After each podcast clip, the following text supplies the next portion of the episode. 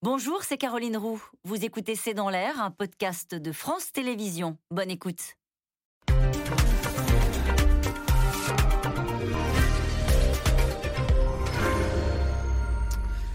Bonsoir à toutes et à tous. Va-t-il falloir prendre de nouvelles mesures sanitaires Si rien n'est fait, l'épidémie pourrait saturer les hôpitaux et menacer les fêtes de Noël, avertit Olivier Véran. La Belgique vient cet après-midi d'annoncer qu'elle avançait d'une semaine les vacances de Noël. L'Allemagne, elle, impose des mesures de semi-confinement aux non-vaccinés. Et lundi, Emmanuel Macron présidera un conseil de défense sanitaire. Il pourrait annoncer de nouvelles mesures. L'objectif, c'est bien de dompter cette cinquième vague fulgurante, pour reprendre les mots de Gabriel Attal, le porte-parole du gouvernement, mais aussi d'évaluer la menace Omicron, ce nouveau variant dont 9 cas ont désormais été identifiés en France. C'est le sujet de cette émission de ce C'est dans l'air, intitulée ce soir Covid, de nouvelles restrictions avant Noël, avec un point d'interrogation. Pour répondre à vos questions, nous avons le plaisir d'accueillir Patrick Pelou. Vous êtes médecin urgentiste au SAMU de Paris, mmh. président de l'AMUF, hein, l'association des médecins urgentistes de France. Daniel Lévy-Brul, vous êtes épidémiologiste à Santé publique France. Odile Professeur en maladies infectieuses à l'Université de Paris, responsable du centre de recherche vaccinale à l'hôpital Cochin. Et enfin, Caroline Tourbe, vous êtes journaliste spécialisée en sciences et médecine pour le magazine Le Point. Et on peut lire sur le site en ligne cet article que vous avez coécrit, hein, Covid tout, vous saurez tout sur les variants. Euh, Daniel Lévy-Brul, on va commencer par faire le point sur cette cinquième vague. Près de 50 000 cas encore hier. Et ce matin, Olivier Véran disait, si on ne fait rien, on est parti pour que les chiffres continuent de monter pendant les six prochaines semaines. Ça va continuer de monter jusqu'à la fin janvier. Effectivement, quand on regarde les derniers chiffres, entre la semaine dernière et celle d'avant, le nombre d'infections a augmenté de 60%, le nombre d'hospitalisations de, plus de 30%, et le fameux R, hein, ce, nombre magique que tout le monde connaît, euh, qui détermine un peu la dynamique épidémique, il est aujourd'hui à 1,5 à 1,6. Ça veut dire que tous les 5-6 jours, on augmente le nombre de cas, le nombre d'hospitalisations de 50 à 60%. Donc on voit bien que si rien ne change, on va aller dans le mur.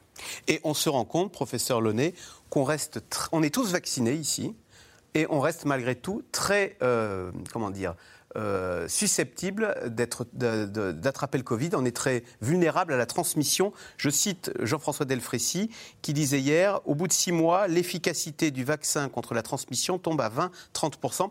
Je précise que vous disiez à l'instant, moi j'ai envie de garder le masque. Alors, on en a parlé, en fait on a le protocole ici euh, qu'il y a dans les restaurants.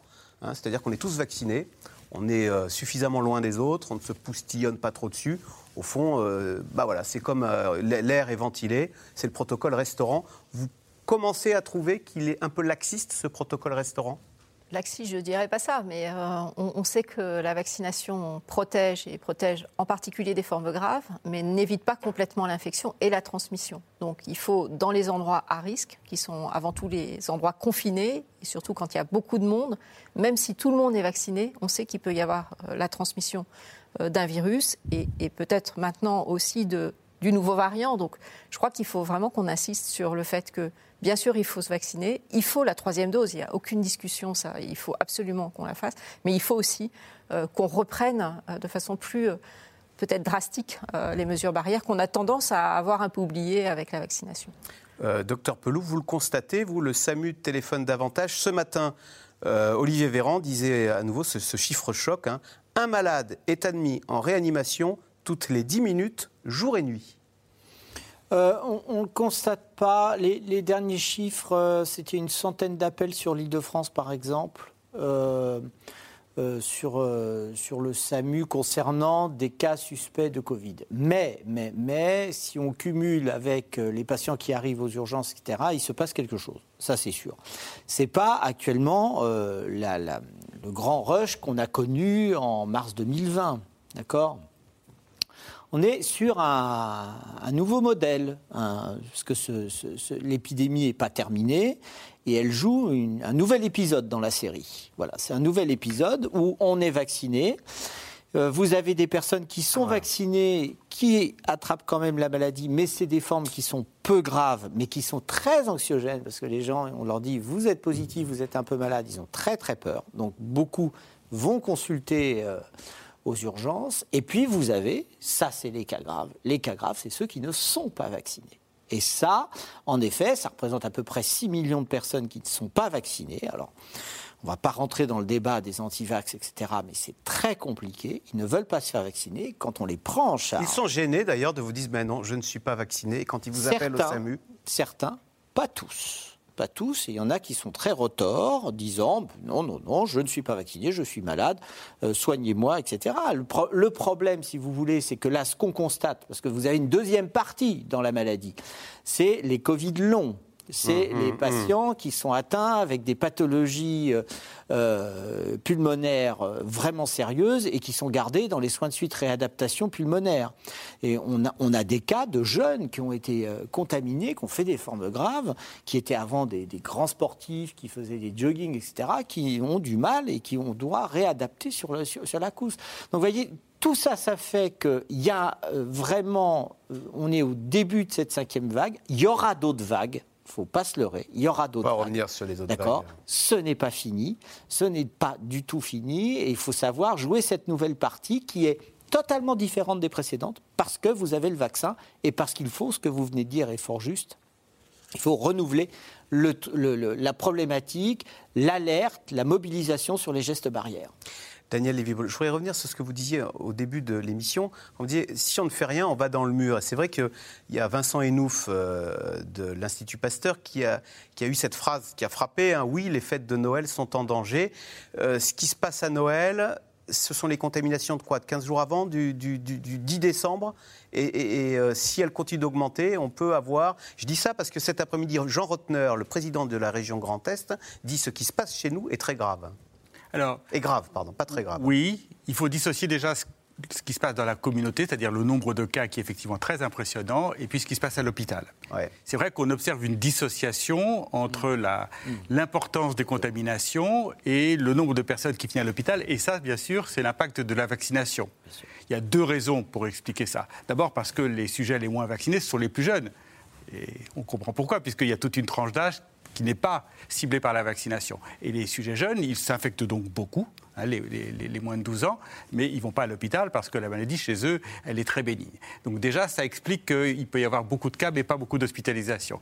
Et puis l'autre chose, c'est que les sujets vaccinés sont très bien protégés contre les formes graves, un peu moins, comme ça vient d'être dit, contre les infections. Donc euh, des sujets même vaccinés qui s'infectent, ça va faire des nouveaux cas, mais ça ne va pas forcément faire des nouvelles hospitalisations parce qu'ils sont protégés des formes graves. Mais néanmoins, ceci étant dit, les projections ne sont pas très bonnes. Aujourd'hui, on en est donc à 2000 personnes hospitalisées en service de réanimation.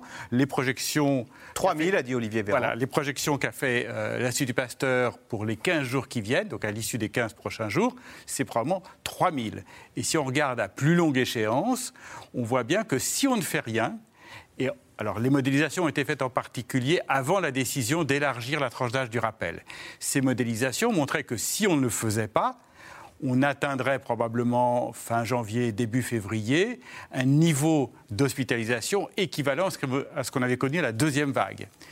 D'où cette décision euh, d'étendre l'âge du rappel aux 18 ans. les modèles montrent qu'il faut atteindre une, couverture vaccinale élevée pour qu'elle nous permette d'éviter euh, d'en arriver là, mais ces mêmes modèles montrent que probablement on ne se sortira pas d'affaire si, en plus de cette accélération de la vaccination, on ne modifie pas la transmission à travers au minimum des changements au niveau individuel, hein, euh, meilleur respect des mesures de distanciation sociale, des gestes barrières, de la nécessité de s'isoler quand on est un cas, de se mettre en quarantaine quand on est un, contact, voire, et on verra lundi, voire des mesures collectives. Voilà, alors mesures collectives, Caroline Tourbe, lundi, Conseil de défense présidé par Emmanuel Macron, je cite euh, Jean Castex, pour voir s'il y a lieu de prendre des mesures complémentaires dès lundi en fin de matinée.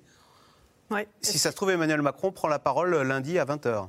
Ah, on verra, hein, j'ai pas de boule de cristal. Et puis euh, les décisions euh, du Conseil de défense, c'est euh, très restreint. Et donc, bon, on verra, on verra ce, qui a, ce qui ressortira de ce Conseil de défense. Mais clairement, il y a beaucoup d'options qui sont sur la table. Vous avez cité la Belgique au début de l'émission. Et c'est vrai qu'eux ont décidé d'avancer de, leurs vacances.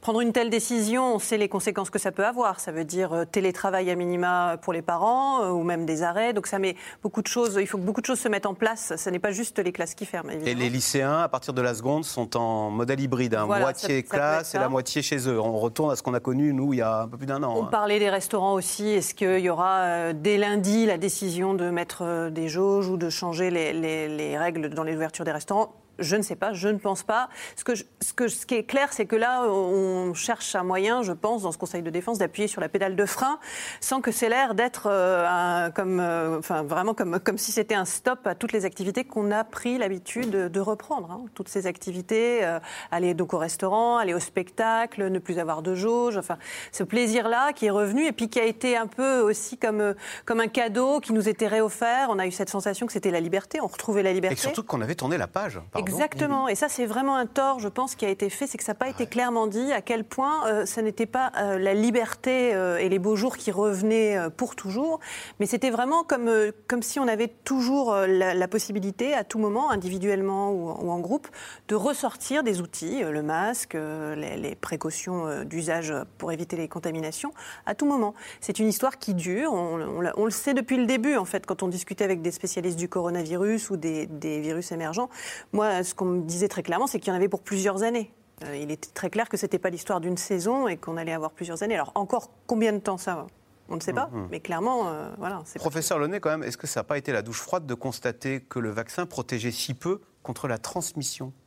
Quand même, on pensait que le vaccin, on savait que ça nous, ça nous protégeait contre les formes graves, on pensait que ça nous protégeait bien aussi contre la transmission. On s'aperçoit que non, c'est ça là, ce qu'on apprend là je crois qu'il ne faut pas quand même dire ça. ça. protège contre l'infection. Donc il y a quand même encore beaucoup de personnes qui sont protégées, qui ne sont pas infectées. Donc ces personnes-là, elles ne transmettent pas. Par contre, on voit effectivement que plus on s'éloigne des deux premières injections, et plus l'efficacité du vaccin sur la transmission diminue.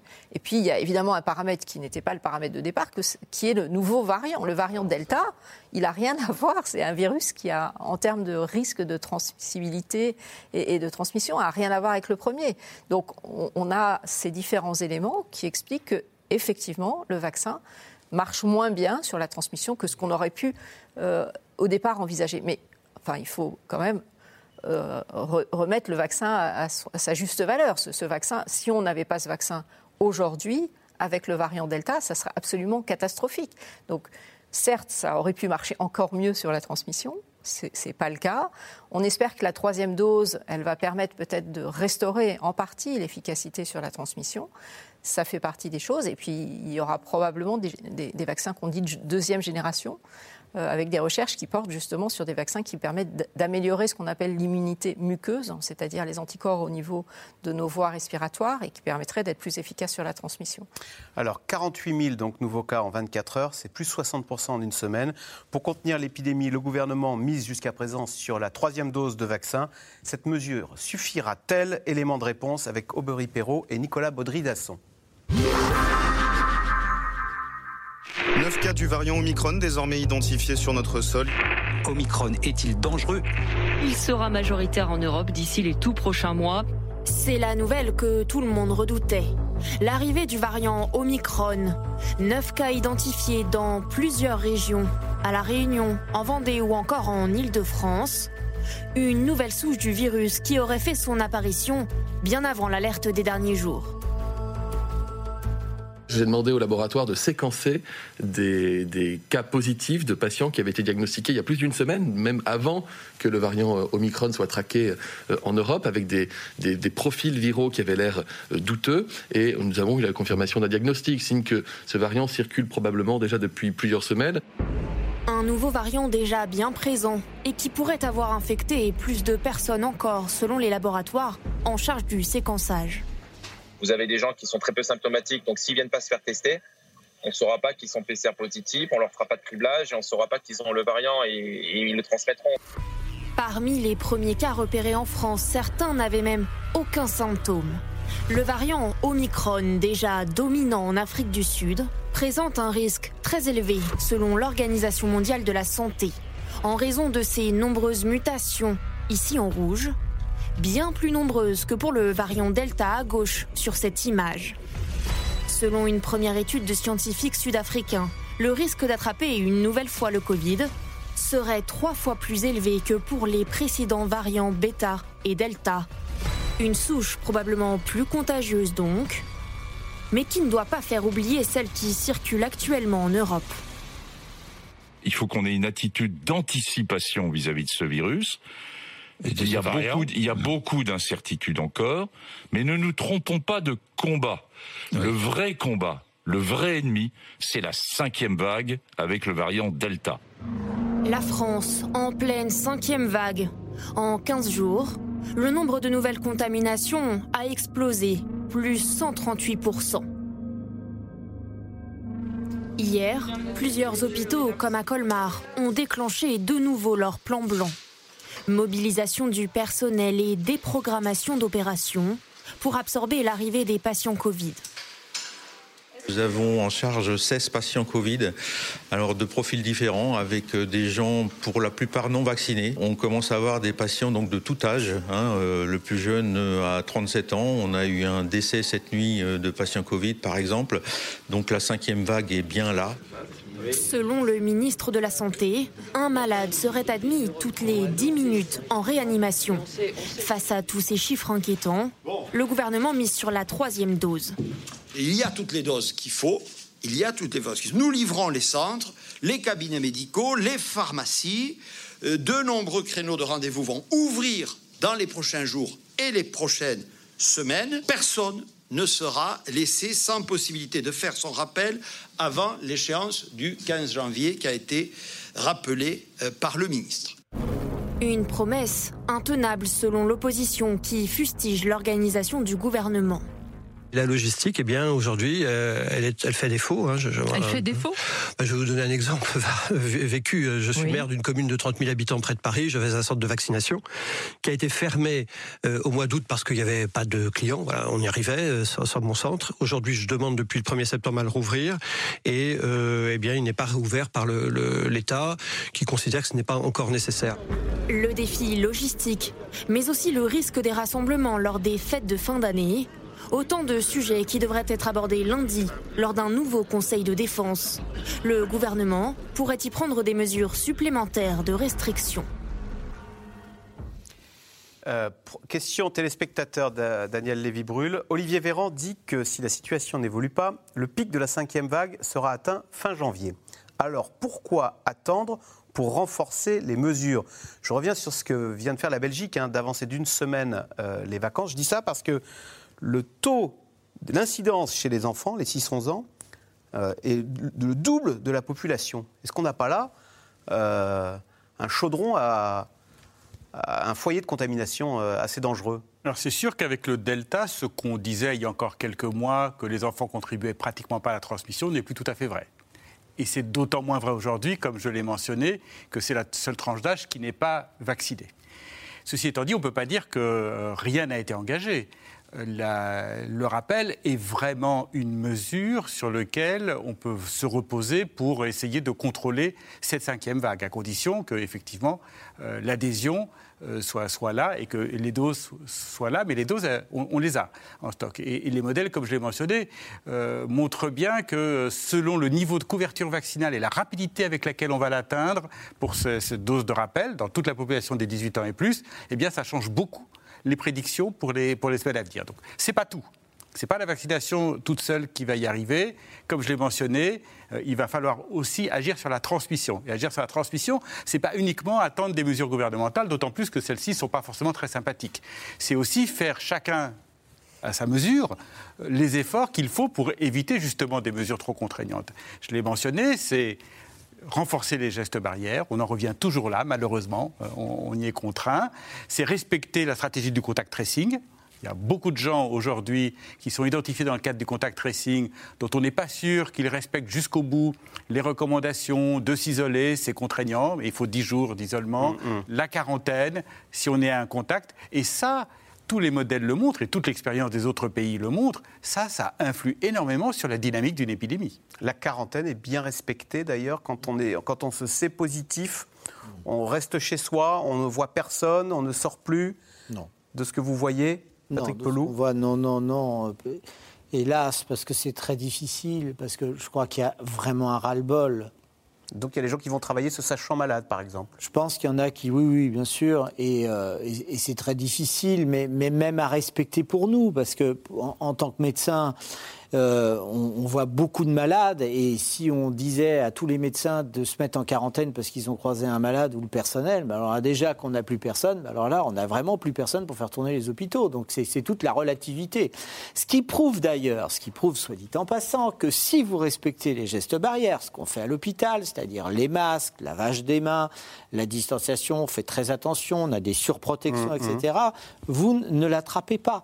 Et, et, je comprends tout à fait ce ras-le-bol général. Je, comprends tout à fait quand on a tous eu le discours de dire on vaccine, on va arriver, euh, on va y arriver, et puis c'était une dose, puis deux doses, puis maintenant trois doses. Donc d'un coup, évidemment, la population dit, bah alors pourquoi pas une quatrième dose après? Bon, on, est sur une usure, et il faut que, euh, comprendre que ce combat est de longue haleine, qu'on n'a pas la suite de l'histoire, qu'on doit suivre euh, le tempo de la science et du virus, et qui n'est pas le tempo des chaînes d'information et qui n'est pas le tempo politique. Professeur Odile Launay, je reviens sur les enfants dont le taux d'incidence est le double. Hein de l'ensemble de, la population. Est-ce que ça veut dire que, pour les moins de 12 ans, hein, est-ce que ça veut dire que pour les grands-parents, euh, c'est dangereux d'aller voir leurs petits-enfants et ce le sera encore plus à Noël si euh, les chiffres continue et l'épidémie continue à prospérer chez les moins de 12 ans bah oui, je crois qu'aujourd'hui, euh, les grands-parents euh, sont tout à fait conscients du fait qu'ils doivent vraiment euh, être prudents. Et ça ne les empêche pas de voir leurs petits-enfants. Mais ça veut dire le masque, ça veut dire aérer les, les, lieux, ça veut dire ne pas être 20 dans une pièce qui fait 20 mètres carrés. Donc voilà, mais mon impression est que les gens sont quand même, et surtout les plus âgés, sont quand même très conscients de ces risques ça veut dire aussi la troisième dose, mais là aussi, on voit que la couverture vaccinale chez les plus âgés pour cette troisième dose est en train d'augmenter. Donc euh, les enfants, bien sûr, ils, représentent aujourd'hui euh, un facteur potentiel.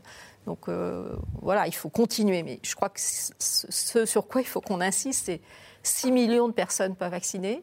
Ça, c'est vraiment, c'est pas acceptable aujourd'hui. Et même parmi si Olivier Véran dit, dit parmi là, les nouveaux qui viennent vacciner, il y en a 30 000 par jour. Oui, bien sûr, mais sur qui n'avaient jamais été vaccinés, qui, qui, se convertissent. Mais on les voit nous tous les jours. Tous les jours en consultation, on arrive à convaincre de nouveau. Mais malgré tout, on en a qui restent opposés à cette vaccination sans aucune raison.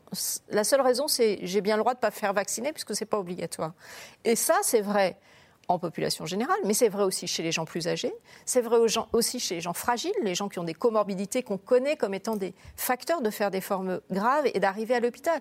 Et vous l'avez très bien dit, dans les formes hospitalisées aujourd'hui et dans les formes en réanimation, il y a quelques vaccinés, mais c'est des gens qui répondent pas bien à la vaccination et on sait que ces patients-là, ils peuvent bénéficier d'anticorps qui vont probablement les protéger. Et les autres, en particulier les jeunes ou d'autres, c'est des gens non vaccinés qui en plus peuvent avoir des facteurs de risque et qui ont refusé le vaccin. Parce qu'aujourd'hui, qui, qui veut se faire vacciner peut se faire vacciner. Quand l'Autriche donne deux mois à toute sa population, elle dit le 1er février, ceux qui ne sont pas vaccinés, amende.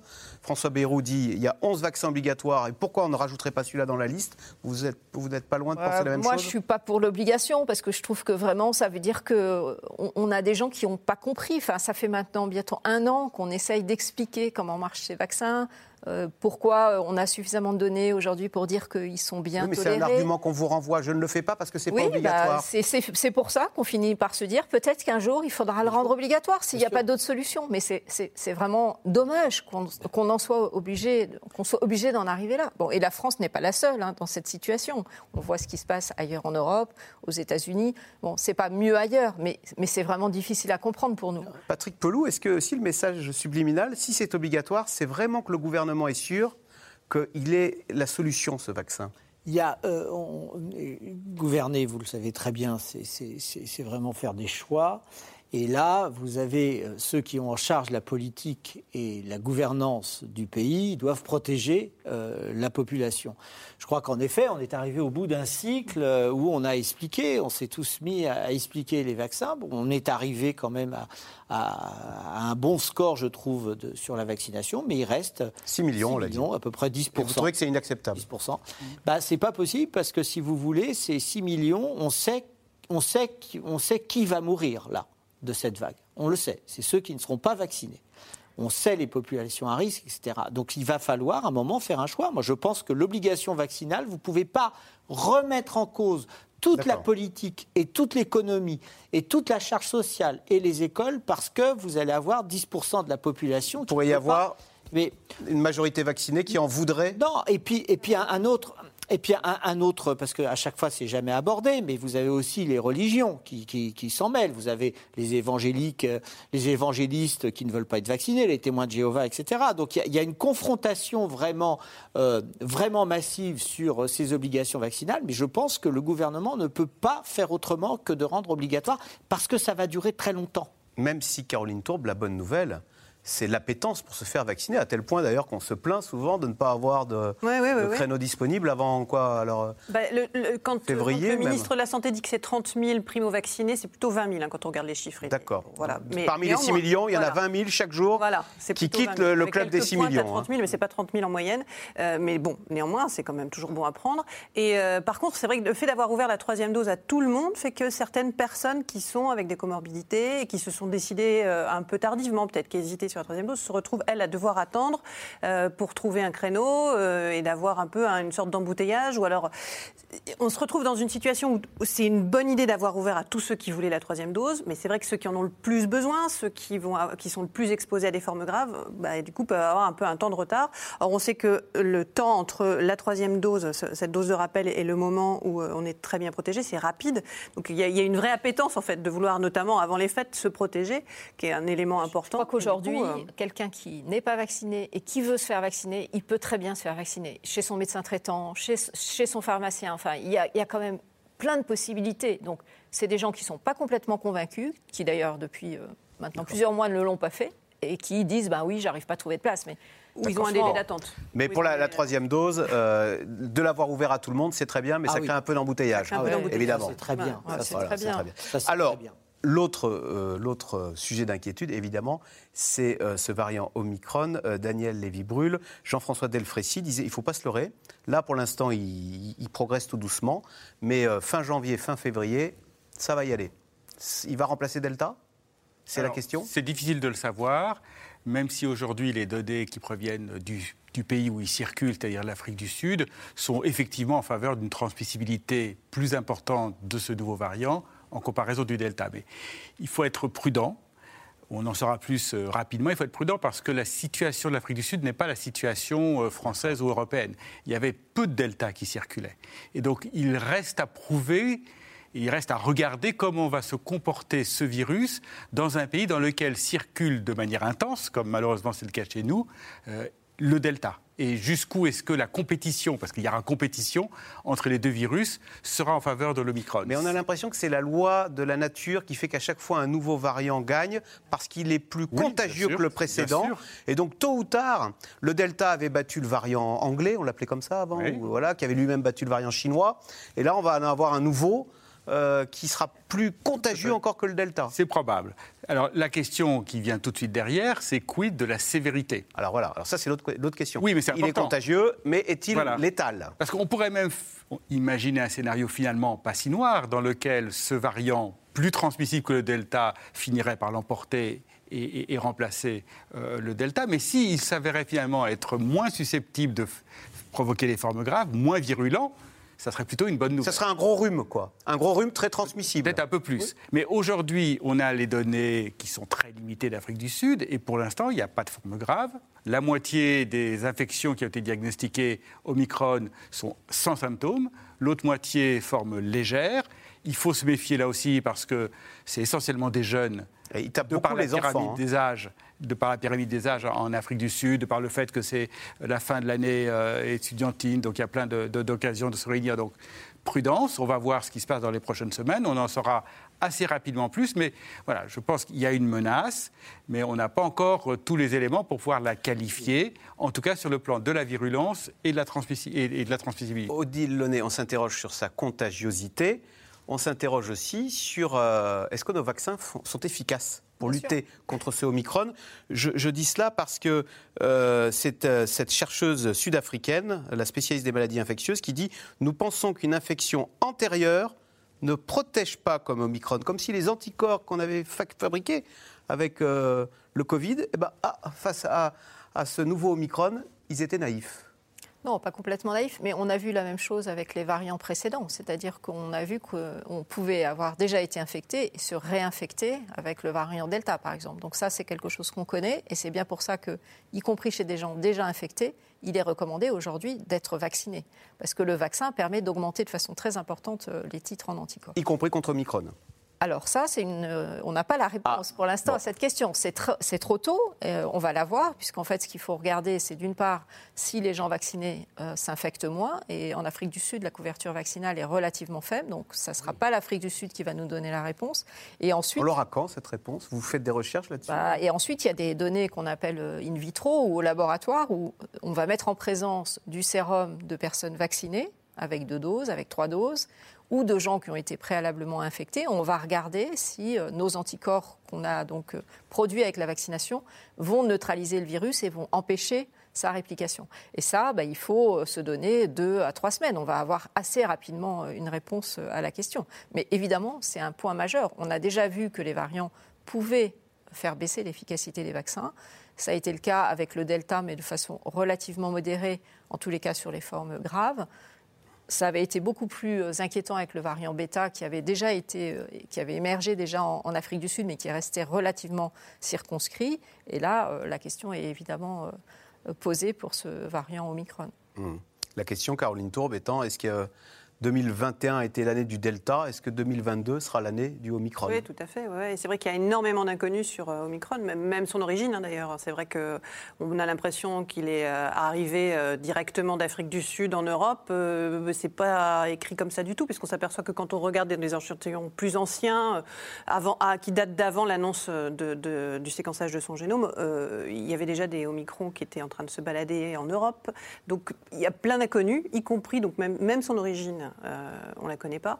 Et savoir s'il va remplacer, c'est vrai qu'il est très, est très angoissant génétiquement quand on regarde ses mutations. Ensuite, avoir des données cellulaires, c'est vraiment ce qui nous manque. C'est l'histoire de quelques semaines. Ça, ça devrait être assez rapide pour avoir des indications. Et puis après, il va y avoir les données cliniques. C'est-à-dire vraiment, on va savoir euh, dans une population euh, élargie s'il est plus virulent, moins virulent, quel est le scénario, quelle est l'hypothèse de travail sur laquelle on peut partir. Patrick Pelou, tout ça est assez anxiogène. Alors, on a la cinquième vague qui est devant nous, nous dit Olivier Véran. On a le Omicron, on s'interroge jusqu'où euh, ira sa virulence. Et on voit déjà qu'en France, il y a 25 hôpitaux qui ont déclenché le plan blanc. Le plan blanc, c'est-à-dire qu'on commence à déprogrammer certaines opérations non urgentes. Hein. ça veut dire ça. Hein. Voilà. Et euh, vous êtes sur une problématique de, de l'hôpital qui est plus sur un grand renoncement qu'autre chose. C'est-à-dire qu'en fait, pour la première fois, ce qu'on n'avait jamais vu, euh, on a des carences de personnel dans les hôpitaux pédiatriques qui n'en connaissaient pas. Pédiatrique pour les enfants Pédiatrique pour les enfants, ouais, ouais. Ça, c'est la nouveauté de l'hiver et c'est très inquiétant parce que, en fait, les personnels, malgré des mesures euh, qui ont été faites avec le Ségur, euh, notamment salarial, ont été insuffisantes parce qu'il y a une vraie crise euh, de, l'hôpital. Et là, c'est pour ça que les hôpitaux déclenchent les plans blancs. Ça veut dire quoi? Ça veut dire qu'on va retomber sur les déprogrammations, ce qui, à mon avis, est une erreur parce que nous avons perdu du temps sur. Parce qu'il n'y a pas que le coronavirus, d'accord? Il n'y a pas que la Covid-19. Il y a toutes les autres maladies. Il faut quand même pas oublier ça. Et donc, du coup, on a eu du retard sur les diagnostics. Donc, c'est le stress pour euh, certains des patients qui disent bah, j'ai une, opération prévue en janvier. Mais oui, mais oui, mais oui. Et, et en fait, il faut, il faut absolument réussir. Et, c'est. Euh, voilà, il fallait donner des congés au personnel parce qu'ils en avaient assez. Là, vous avez le, le directeur général d'assistance publique qui, fort justement, a dit on va quand même autoriser les personnels à prendre une semaine de congé pendant les fêtes de fin d'année, etc. Mais ce qui risque de correspondre sur les modèles mathématiques à la montée en puissance. Bon, il y, a plein d'incertitudes par rapport à l'hôpital. Il faut une mobilisation des personnels. Là, je suis convaincu que les personnels ah sont très citoyens, sont très vaillants et courageux, ils se mobiliseront. Mais, mais euh, il faut que le gouvernement et les directeurs d'hôpitaux leur donnent satisfaction, notamment sur les hmm. rémunérations, notamment sur la considération. Et ça, vous retombez sur des problèmes beaucoup plus profonds de l'hôpital, notamment sur les ressources humaines, sur la gestion du personnel, qui n'est pas basé sur la bienveillance, où souvent, la plupart des chefs de service sont généralement sélectionnés chez les narcissiques pervers. Donc, du coup, c'est quand même un drôle de problème à l'heure actuelle. Le réquisitoire du docteur Pelou je, t'assure, c'est vrai. C'est vraiment, on peut prendre le truc quand on demande au personnel pourquoi ils partent. Généralement, c'est un problème de management. Tout le monde le sait, tout le monde le sait. Mais là, on est dans la gestion de la crise. On est, on va pas dans le mur. On est dans le mur, et il s'agit de prendre de bonnes décisions pour justement affronter ce qui va être la cinquième vague et, comme on le disait tout à l'heure, qui va principalement toucher ceux qui ne sont pas vaccinés. Donc il y a une responsabilité individuelle qui touche le collectif. Alors, parlons des contaminations maintenant. On savait, qu'il y avait des contaminations pour les soirées privées ou les boîtes de nuit, évidemment, mais moins pour les transports. C'est une étude de l'Institut Pasteur qui révèle que prendre un avion, un train, un métro ou même être en voiture peut augmenter les contagions, parfois jusqu'à 70%. Le détail de cette enquête avec Théo Manval et Juliette Vallon. C'est l'étude qui jette un froid avant les départs en vacances pour les fêtes de fin d'année. Le risque de contamination est bien accru dans les transports selon les dernières analyses de l'Institut Pasteur. Plus 20% de risque dans le métro, 30% lors d'un trajet en voiture avec des proches, plus 30% aussi dans le train, 50% dans un taxi. Des lieux clos où le masque n'est pas toujours bien porté, mais qui n'avaient pas encore alerté les scientifiques jusqu'à ces données récoltées pendant l'été.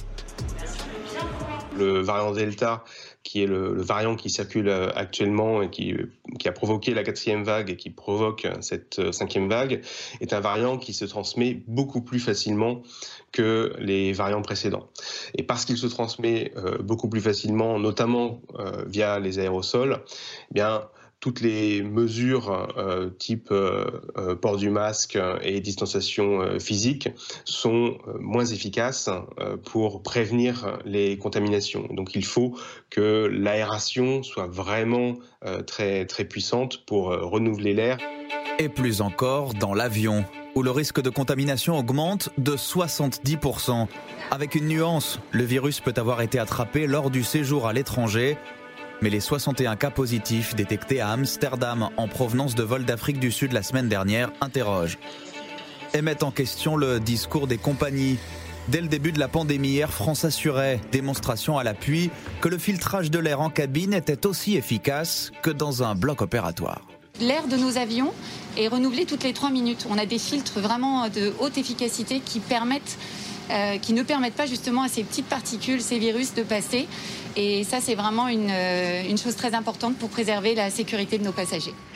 Pas de cluster recensé au sein de nos équipages, se défendent aujourd'hui les transporteurs aériens, tout comme la SNCF qui assure désinfecter l'ensemble de ses trains au moins une fois par jour. Mais à l'approche des vacances de Noël, elle prend tout de même de nouvelles mesures. Le bar est toujours ouvert, donc on peut acheter de la nourriture euh, à bord du train. Par contre, on va demander aux passagers de ne pas consommer dans le bar pour pas qu'il y ait justement agglomération de personnes en levant le masque et mangeant les uns à côté des autres. On va demander aux gens de revenir à leur place et de consommer ce qu'ils ont acheté au bar à leur place, ce qui réduit considérablement les risques. Nouveau tour de vis pour les transports, un peu partout sur la planète, avec l'arrivée en plus du variant Omicron. La Bavière ou l'Autriche imposent désormais un masque FFP2 sur tous les vols arrivant ou partant de leur territoire. Les États-Unis exigent un test négatif de moins de 24 heures, même pour les voyageurs vaccinés. Même chose en France pour ceux qui arrivent d'un pays de l'Union européenne. Et protocole encore durci pour 10 pays d'Afrique placés en vigilance rouge écarlate. Seules les personnes qui sont de nationalité française, ressortissants européens, les personnels diplomatiques et les personnels navigants pourront rejoindre la France depuis ces dix pays. Il n'y aura pas de déplacement ou d'accès autorisé à des fins professionnelles, touristiques, familiales, d'études ou même de recherche. L'Organisation mondiale de la santé appelle pourtant à ne pas stopper les vols ni fermer les frontières, mesure illusoire selon elle. Supprimez les vols, sauf pour vos citoyens nationaux, Sur le plan épidémiologique, je ne comprends pas le principe. Les détenteurs de tel ou tel passeport pourraient porter le Covid et pas les autres Est-ce que le virus lit votre passeport? De toute façon, vous allez rater des gens contaminés. Ils arriveront par vos frontières terrestres, par des vols à deux ou trois correspondances. Donc penser que vous pourrez mettre un couvercle étanche sur votre pays, franchement, ce n'est pas possible. L'OMS recommande tout de même aux plus de 60 ans et aux personnes fragiles de ne plus voyager si elles le peuvent pour éviter de s'exposer aux variants Omicron. Alors, question téléspectateur, euh, Daniel Lévy-Brûle. Faut-il annuler le repas de Noël des aînés. Alors, on se souvient que l'an dernier, à Noël, euh, c'était 6 à table. Et on se souvient de ce fameux, cette fameuse recommandation. Il l'avait regretté par la suite et il avait dit papy et mamie euh, la, prennent la bûche de Noël dans la cuisine. C'est pas possible. Non, je crois qu'en fait, on a tous les éléments de réponse. L'idée, c'est de, de prendre en compte les risques et d'essayer de les gérer au mieux on a des moyens de se retrouver à Noël ensemble sans risque ou avec un risque très maîtrisé de transmission. Il y a d'abord être à jour de son statut vaccinal et si possible avoir la troisième dose, ça intéresse quand même. Pour les grands-parents, avoir la troisième dose. Et, pour ceux qui, euh, et pour ceux qui sont à table. Et pour ceux qui sont à table. Bien sûr, parce que comme ça a été Sauf que tout le monde ne sera pas vacciné d'ici le 25 décembre. Non, mais tous ceux qui le peuvent, ça sera, ça sera déjà bien. Et on a de bonnes raisons de penser que la troisième dose va également rétablir un niveau de protection contre l'infection et contre la transmission qu'il a perdu au fil, au, fil du temps, et en particulier avec le, avec le variant Delta. Après, on peut, on peut se tester avant, euh, avant d'aller euh, à table avec. Et c'est gratuit hein, quand on est vacciné. Hein. Et c'est gratuit quand on est vacciné. Mais même si on n'est pas vacciné, si on n'a pas voulu se vacciner, la moindre des choses, c'est au moins d'aller se faire tester avant d'aller voir euh, des, gens à risque. Et puis après, bah, il y a les comportements, il y a les euh, qu'on adopte. On, peut peut-être mettre le masque quand on quand on n'est pas à table. On peut faire attention à respecter les, distances. On peut aménager la table pour faire en sorte que les personnes les plus fragiles ne soient pas au contact de, de gens euh, qui n'ont pas pu se faire vacciner ou qui n'ont pas voulu se faire vacciner, etc. Donc voilà, je pense qu'on devrait pouvoir gérer intelligemment, mais il faut, il faut y réfléchir il faut prendre les mesures qui s'imposent, vaccination et test. Caroline Tourbe, euh, la Belgique a donc euh, annoncé qu'elle avançait d'une semaine hein, les vacances de Noël. Autre annonce de la Belgique, elle interdit tous les rassemblements de plus de 200 personnes d'une façon très concrète. Est-ce qu'il faudrait interdire les meetings en France? Il y en a deux ce week-end. Euh, Villepinte pour Éric Zemmour et Arène à la Défense pour Jean-Luc Mélenchon. Là, on parle de milliers de, ah sympathisants. Hein. On, parle de meetings pour qui sont très importants pour ces deux partis-là. C'est vrai, enfin pour ces deux partis, pour ces deux candidats-là. C'est vraiment très important il y a, une, ferveur des gens qui les, soutiennent.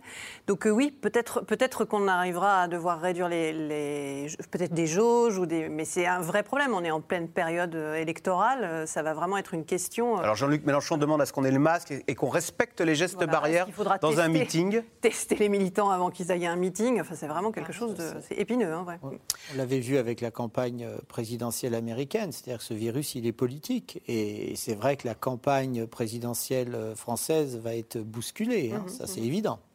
Alors, la question des frontières, Odile Launay. L'OMS dit c'est inutile de fermer les frontières, comme l'a fait le Maroc ou la, Grande-Bretagne. En même temps, euh, Jean-François Delfoissy dit bah si, ce matin, hier, il disait ça permet de retarder de 10 à 15 jours, de ah. gagner un peu de temps quand même.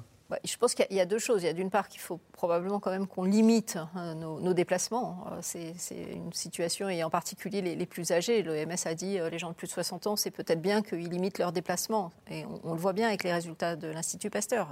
Euh, les, transports en commun sont des facteurs de risque de transmission. Donc peut-être quand même que ce n'est pas fermer les frontières, mais c'est peut-être limiter les déplacements aux, déplacements indispensables. Et puis après, il y a quand même ce nouveau variant, on en a parlé. On ne connaît pas encore bien ces risques. On ne sait pas très bien euh, quelle va être euh, sa, virulence, sa pathogénie, sa sensibilité au vaccin. Donc fermer complètement, ça n'a pas vraiment de sens. Par contre, limiter un peu les déplacements et attendre d'en avoir un peu plus, moi je pense que c'est raisonnable aujourd'hui. Caroline Tourbe, le recours au télétravail qui est préconisé en Belgique, dans beaucoup de pays, euh, chez nous, ça pourrait être une annonce lundi. Ça pourrait être une annonce lundi. Et beaucoup, beaucoup, de, beaucoup de services publics ont commencé d'ailleurs, hein, ou d'institutions publiques ont commencé à faire passer des messages. Également certaines entreprises pour un retour à euh, plusieurs jours de télétravail obligatoire euh, dans les services. Enfin, bon, de toute façon, tout le monde sent bien que c'est l'un des leviers peut-être les moins douloureux à activer et à activer rapidement, très rapidement. Odile Launay, quand vous prenez les transports en commun, vous trouvez que vous vous dites, dites donc, doit y avoir de la contamination dans l'air? Alors moi j'ai la chance de me déplacer à vélo, mais euh, ce n'est pas le cas de tout le monde. Et j'ai beaucoup de personnes qui me disent qu'effectivement, euh, il y a des jours où on ne peut même pas rentrer dans le premier métro, on doit attendre le deuxième, voire le troisième métro, parce que les métros sont pleins. Et donc ça, bah, voilà. Et, je crois que les résultats d'Arnaud Fontanet et de son équipe euh, viennent confronter ces risques. Daniel Lévy-Brûle, il y a quelque chose de très impopulaire, on va en parler, c'est la jauge, voire la question des restaurants, où on est face à face on se poustillonne un peu dessus, c'est sympa, euh, c'est convivial, mais ce sont des foyers à contamination avant de répondre, je voudrais juste relativiser un petit peu les résultats de cette étude quant au transport. En particulier, le... alors l'avion, c'est effectivement le plus risque 70%. Oui. Pourtant, vous avez dit que c'était très bien aéré. Oui, mais on ne sait pas. On sait pas si le risque est lié au voyage lui-même ou au fait que les gens qui sont dans un avion vont dans un pays dans lequel peut-être euh, il y a beaucoup plus de virus que euh, là d'où ils viennent. Donc c'est très difficile d'interpréter ce chiffre. Ou la file d'attente au passeport, peut-être. Oui, ou, ou, même ils se contaminent peut-être après. Après. Et, et, et les les niveaux de sur-risque euh, liés par exemple au métro sont faibles. Par plus 20%. Oui, mais c'est rien euh, par rapport au risque lié à aller en discothèque. C'est on multiplie par au moins 4. Euh, plus 340% pour les soirées privées. Voilà, vous voyez, donc plus 20%, plus 340, voilà, il faut raison garder et ne pas considérer tout de, la même manière. Il y a peut-être un petit sur-risque dans le, dans le métro, mais il est, il est en tout cas faible. Sur mes restaurants, est-ce que, jour ou l'autre Cette même étude a montré l'absence de surrisque lié au restaurant pendant la période pendant laquelle elle a été menée. D'accord. Il faut bien avoir en tête que c'était l'été. C'était pendant l'été, oui. C'était pendant l'été. Et donc, il y a une inconnue. Il y a une inconnue, c'est qu'est-ce que ça va donner euh, cet hiver avec le Delta, avec des restaurants qui ne pourront plus accueillir les gens dans les mêmes conditions. On ne sera plus en terrasse. Terrasse, visiblement, il n'y a aucun risque. Et donc là, on ne sait pas, on ne sait pas vraiment. Euh, Caroline Tourble, en Allemagne, pour les non-vaccinés, interdiction d'aller dans les bars, dans les discothèques, dans les restaurants, dans les cinémas, dans les commerces non essentiels. Bah, L'Allemagne se dirige euh, assez clairement vers l'obligation vaccinale, hein, de toute façon. Donc c'est vrai que et puis ils ont vraiment eu des résistances très importantes. Ils ont des poches de résistance à la vaccination euh, dans toute la partie est de l'Allemagne, un peu aussi vers le, sud, où, euh, vraiment il n'y a pas d'adhésion du tout qui a été possible à la vaccination, pas du tout, enfin difficile à la vaccination. Donc c'est des mesures très très très restrictives pour préparer, je pense, une obligation vaccinale. Surprenante hein, dans un pays où l'on décrit volonté la, culture du consensus. Mm. Bah non, finalement, ils en viennent avec des méthodes assez autoritaires qui, nous étonnent, enfin, qui, euh, qui peuvent surprendre quand on, quand on connaît les Allemands. Oui, et on voit, on voit alors en Allemagne, visiblement, les, taux, euh, les taux de contamination ont l'air de stagner. Euh, c'était un peu la bonne nouvelle, sachant qu'il y a une douche froide quasiment immédiate, puisque l'Institut euh, Robert Koch, qui, surveille, euh, qui surveille les, contaminations, a dit que c'était peut-être lié à une saturation des laboratoires qui font des tests PCR. Ah. Donc c'est peut-être pour ça que ça ne bouge plus pour l'instant. voilà. Mais bon, la, montée en flèche a l'air quand même de s'être un peu calmée. Alors on parlait d'acceptation des mesures. La cinquième vague ne frappe pas seulement la France. Hein. Toute l'Europe est touchée. Dans certains pays, les mesures sanitaires sont contraignantes. Magali Lacrose et Stéphanie Lopez se sont rendues aux Pays-Bas qui viennent de remettre en place un confinement partiel. Et vous allez le voir, aux Pays-Bas, euh, la mesure a bien du mal à passer. Depuis dimanche, dans tous les Pays-Bas, la vie tourne au ralenti. Pour au moins trois semaines, dès 17h, les cafés, restaurants, cinémas et autres magasins non essentiels ferment. C'est à 20h pour les supermarchés. Il est 16h45 dans ce café du centre-ville d'Amsterdam. Les derniers clients sont servis et gentiment pressés de s'en aller. Je sais que le thé est brûlant, mais il vous reste 15 minutes, d'accord? Les dernières attablées sont des touristes qui profitent comme elles peuvent de leur séjour, malgré les restrictions. Ça aurait été plus sympa si c'était ouvert, bien sûr. Les, les pubs nous manquent le soir. Après, il faut faire attention. c'est tout. Après le service, viennent les inquiétudes du patron dans son café désert. Une nouvelle fois, c'est l'incertitude. On ne sait pas ce qui va se passer, ni ce qu'on va faire. Est-ce qu'on commence à préparer nos tables pour Noël? Va-t-on devoir fermer? On ne sait pas ce qui nous attend, et ça, ça nous rend dingue. Depuis quelques semaines, les contaminations explosent. Désormais, plus de 20 000 cas par jour dans ce pays de 17 millions d'habitants qui n'a jamais confiné totalement et strictement sa population pour l'aménager, le durcissement des mesures sanitaires s'accompagne d'un vent de panique, avec l'arrivée au même moment du variant Omicron. Vendredi dernier, 600 passagers venant d'Afrique du Sud sont testés en urgence à l'aéroport. 60 sont forcés de s'isoler pendant 7 jours dans cet hôtel, surveillé par la police. Nous devons rester enfermés dans notre chambre. On ne sort pas. On reçoit trois repas par jour, quelqu'un frappe à la porte et les laisse devant notre porte. Je fais ce que je peux pour rester calme. Il ne faut surtout pas commencer à stresser, sinon on peut perdre la tête. C'est la première fois qu'une telle situation arrive ici.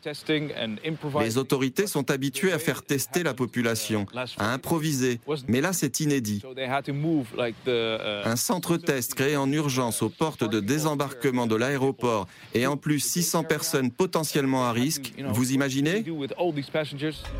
Avec le renforcement des mesures sanitaires aux Pays-Bas, un autre front s'allume dans la population, le ras-le-bol et parfois même la violence de certains manifestants, qualifiés par le Premier ministre d'idiots devant les caméras de télévision dernièrement.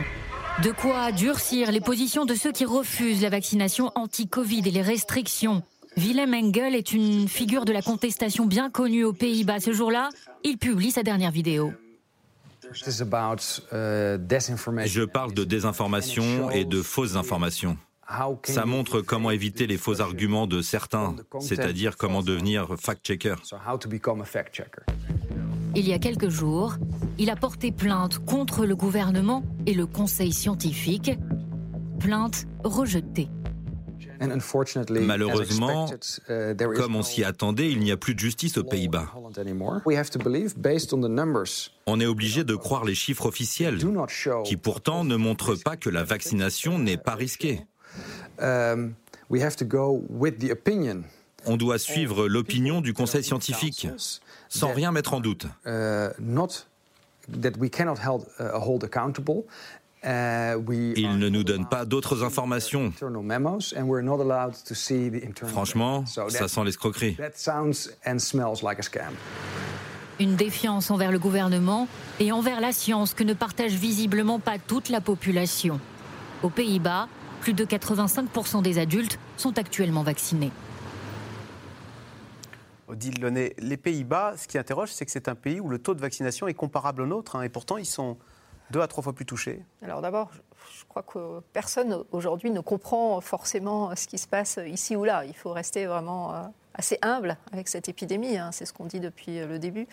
Alors, on sait quand même que les Pays-Bas sont un peu moins bien vaccinés. Et puis, ils ont été moins touchés. D'ailleurs, on voit bien ces mesures un peu contraignantes. Ils sont obligés de les mettre en place maintenant, mais ils n'avaient pas eu euh, la nécessité de le faire avant. Donc, l'immunité induite par l'infection, nous, en France, on a maintenant beaucoup de gens qui ont été infectés et qui ont été immunisés par l'infection. L'immunité naturelle oui, alors les deux, en fait, c'est un peu, on ne peut pas opposer l'immunité vaccinale à l'immunité naturelle. De toute façon, c'est notre immunité. Et c'est la même, d'ailleurs, elle est de même qualité? Non, elle n'est pas, c'est pas exactement la même. Ce qu'on sait aujourd'hui, c'est que les gens qui sont les mieux protégés, c'est ceux qui ont eu l'infection et le vaccin. ah, c'est le meilleur, ça. C'est ceux-là qui sont les mieux protégés, probablement sur le plus long terme. Alors, ça ne veut pas dire qu'il faut attendre de s'infecter. Hein. Je ne veux pas dire ça, parce que quand on s'infecte, on prend un risque. On prend un risque de faire une forme grave, on prend un risque de faire une forme, un Covid long, hein, comme le disait Patrick Pelou, il y a des gens aujourd'hui qui n'ont pas du tout récupéré, et on ne sait pas s'ils vont récupérer leur capacité respiratoire. C'est vrai chez des plus âgés, c'est vrai aussi chez des plus jeunes. Donc il y a aussi ce, risque-là. Donc il ne faut pas prendre le risque de se faire infecter. Mais quand on suit des cohortes, et en particulier de soignants qui se sont infectés quand on n'avait pas euh, les vaccins, et qu'on euh, les compare à des gens qui ont été vaccinés, bah, ils ont beaucoup moins de risques de se réinfecter et ils ont des anticorps qui persistent de façon plus prolongée. Donc voilà, c'est, Mais, mais, tout ça, c'est une immunité naturelle, parce que que ce soit le virus ou que ce soit le vaccin, c'est notre propre immunité. Question téléspectateur Daniel Lévy-Brûle, c'est Anissé dans le Gard. Ne pensez-vous pas que le pass sanitaire est à l'origine du relâchement total des précautions nécessaires pour stopper la pandémie? C'est vrai qu'on avait tous un peu ce réflexe. Bah, tout va bien, j'ai le pass. On enlève le masque, on, on se fait la bise. Alors, je ne dirais pas que c'est à l'origine, mais peut-être que ça y a contribué. Effectivement, il faut bien rappeler que le, le pass sanitaire en soi ne protège pas à 100%. Ça diminue euh, le risque qu'on soit soi-même porteur du virus et qu'on puisse le transmettre. Ça diminue le risque qu'on se trouve dans un endroit dans lequel quelqu'un peut nous contaminer. D'abord parce qu'un euh, test négatif qui date de plusieurs heures, voire de plusieurs jours, alors aujourd'hui c'est 24 heures, ne garantit pas qu'on se soit positivé entre le moment du test et le moment où on va avoir accès à un lieu public, par exemple. Et, comme on l'a dit tout à l'heure, la vaccination non plus n'est pas une garantie à 100%, loin s'en faut, surtout si elle date de plusieurs mois, du fait qu'on va être protégé contre l'infection ou qu'on ne va pas être susceptible de contaminer les autres. Donc le pass sanitaire, ce n'est pas un passeport pour oublier tous les gestes barrières, c'est un bouclier, mais c'est un bouclier partiel. Le pass sanitaire, Caroline Tourbe, qui tombe à partir du 15 janvier pour les plus de 65 ans qui, auraient été vaccinés euh, depuis 7 mois. Hein. Oui, et puis qui n'ont pas fait la dose rappel. Et en fait, c'est aussi pour ça, c'est vrai qu'on avait l'impression que c'était ça le rempart qui nous protégeait contre l'infection, mais c'est aussi pour ça qu'on a mis la troisième dose, la dose rappel, à l'intérieur du pass sanitaire, pour que, pour que la protection conférée par le vaccin euh, soit renforcée. Euh, voilà. Donc quand on a fait la troisième dose, on saisit son téléphone portable pour garder son pour garder son pass. Son pass sanitaire un peu plus longtemps. Ça, s'inscrit un peu comme pour les, pour les premières, les deuxièmes doses. Voilà. Allez, tout de suite, on revient à vos questions.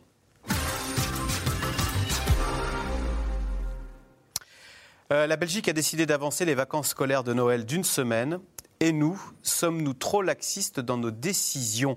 C'est vrai que Caroline Tourbe, nous, au contraire, on a pu donner l'impression d'avoir au contraire relâché les règles à l'école, puisqu'autrefois, un cas de Covid, on fermait la classe. Maintenant, un cas de Covid, on demande aux élèves de se tester, mais on laisse, on continue la classe. oui, c'est vrai. Du coup, ben, on a vu le ministre qui se félicitait d'une fermeture des classes qui était euh, un peu diminuée, mais c'est une décision qui est, euh, en fait, c'est une décision qui, correspond aussi à un moment un peu d'incertitude sur les enfants, puisqu'on entend parler de plus en plus de la possibilité de vacciner également les enfants euh, qui ont entre 5 et, 11 ans, et on sent, on sent que c'est autour de cette classe d'âge que se jouent beaucoup de choses, ouais, clairement en ce moment. Vous avez l'impression, dit Launay, que c'est un peu l'angle mort là, de, de la lutte contre cette épidémie, euh, les moins de 12 ans qui ne sont pas vaccinés?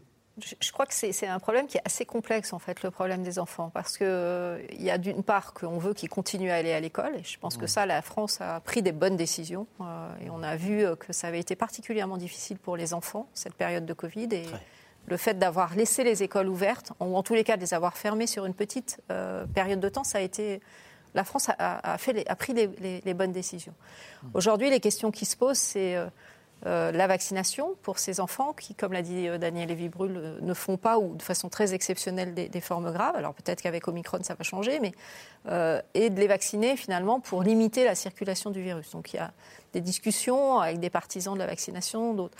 Bon, maintenant, on a des données des Américains qui ont vacciné plus de 3 millions d'enfants de, cet âge-là, donc on sait que le vaccin ne, pose pas de problème. Et puis le dernier point, c'est aussi une question euh, de finalité de la protection, puisqu'on on, a dit tout à l'heure, c'est que probablement quand on a été infecté, on est mieux protégé. Et donc il y a une question aussi euh, finalement de, stratégie de protection euh, de ces enfants. Est-ce que, ah. est que finalement la, vaccination, avant même qu'ils aient été en contact avec le virus, comme la rougeole, il faudrait l'avoir une fois et après on est Non, parce que la, rougeole, pour le coup, euh, ça ne se discute pas. La rougeole, ça donne des encéphalites, euh, ça donne des complications à court terme, mais aussi euh, à moyen terme avec des maladies neurologiques absolument épouvantables. Donc il n'y a, pas vraiment de discussion. La rougeole, c'est complètement à part. Non, le Covid, on est plus, on est plus sur le, on est plus sur le. Ah oui, vous pensez. Je pensais à la varicelle, et j'ai dit la rougeole. Voilà, alors la varicelle, c'est encore un autre sujet. Non, on est plus sur le, le, sujet de la grippe, quoi. La grippe.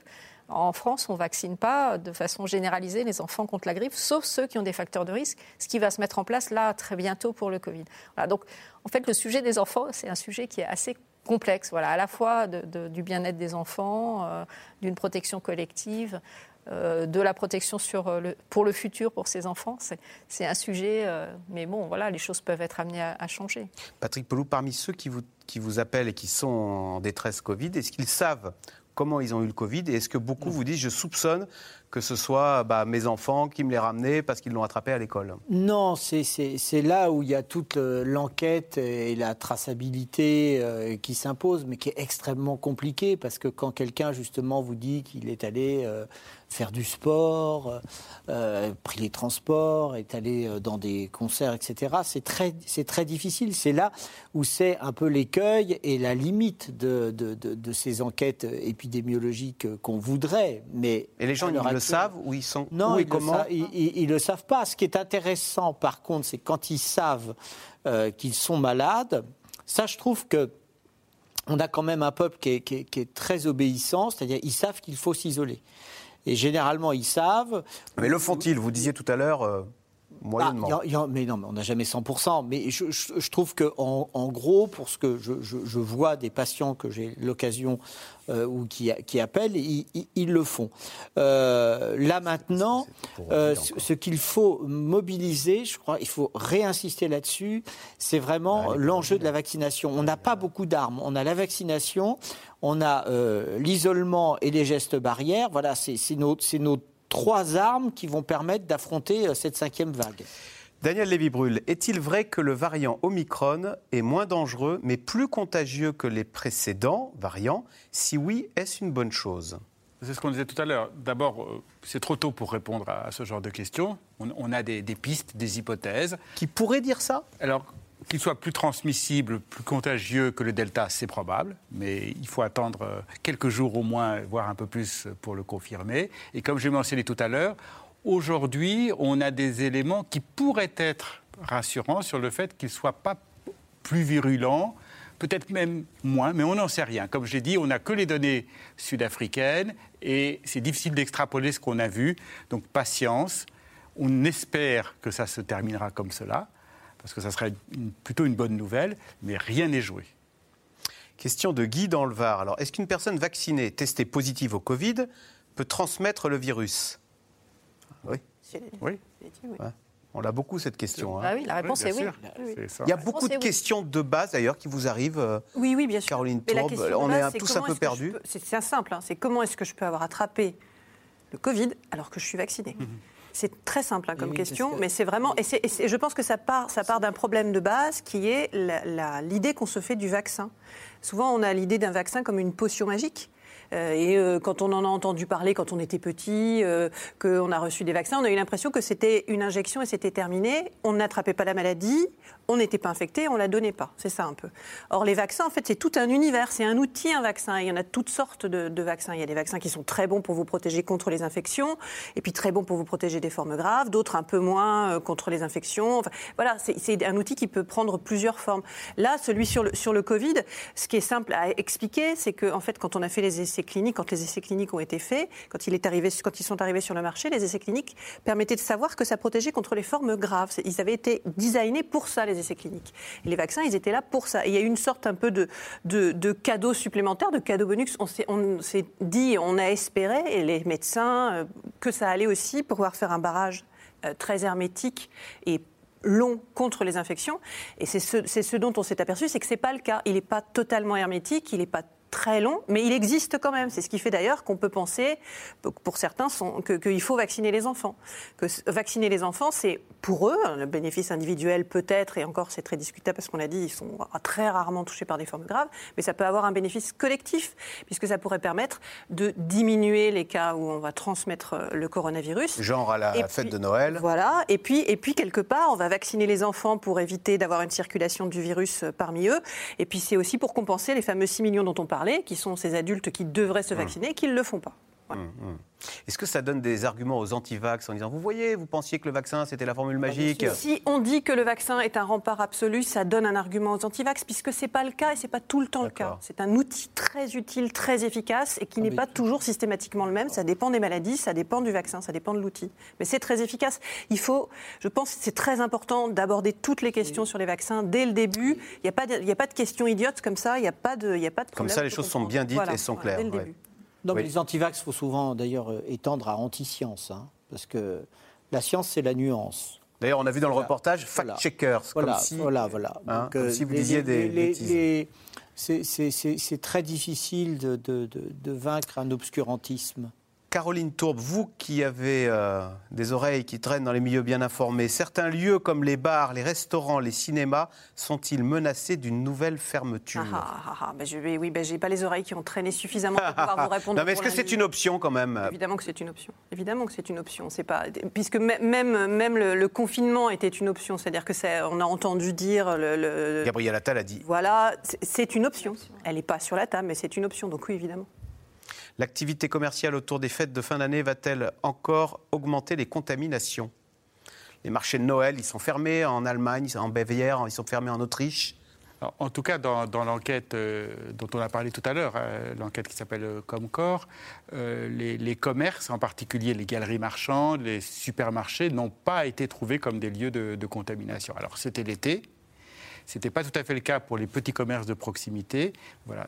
Il semblerait qu'avec le respect des, mesures barrières, avec un port du masque comme il se fait actuellement de manière assez stricte dans ces, dans ces endroits-là, on devrait pouvoir continuer de ce côté-là à, pouvoir vivre une vie presque normale. Et pas suivre l'exemple des Pays-Bas qui ont refait la distinction entre commerce non essentiel et commerce essentiel etc. Bon, eh bien, écoutez, c'est la fin de cette émission. Merci beaucoup euh, d'y avoir participé. Vous restez évidemment sur France 5, puisque tout de suite à suivre, c'est C'est à vous avec Anne-Elisabeth Lemoine. Anne-Elisabeth, qu'y a-t-il au programme ce soir? Salut Axel, un week-end politique chargé à venir. Demain à 14h30, on connaîtra le vainqueur du deuxième tour du scrutin des Républicains. Et puis dimanche, deux meetings importants à suivre. Le parc des expositions de Villepinte pour Éric Zemmour qui compte sur 20 000 inscrits. Et la défense pour Jean-Luc Mélenchon. On en parle avec l'éditorialiste France Olivier Gisbert. Et des meetings avec le geste barrière et avec le masque, a-t-on rappelé ici. Merci beaucoup, Anne-Elisabeth. Et puis je rappelle qu'aujourd'hui et demain, France Télévisions se mobilise pour le Téléthon, donc deux jours pour donner en faveur de la recherche contre les maladies génétiques. Pour donner, il y a soit le site internet ou soit le téléphone, le 36 37. Merci beaucoup, merci pour eux. On se donne rendez-vous demain pour un nouveau C'est dans l'air. Bonne soirée sur France 5.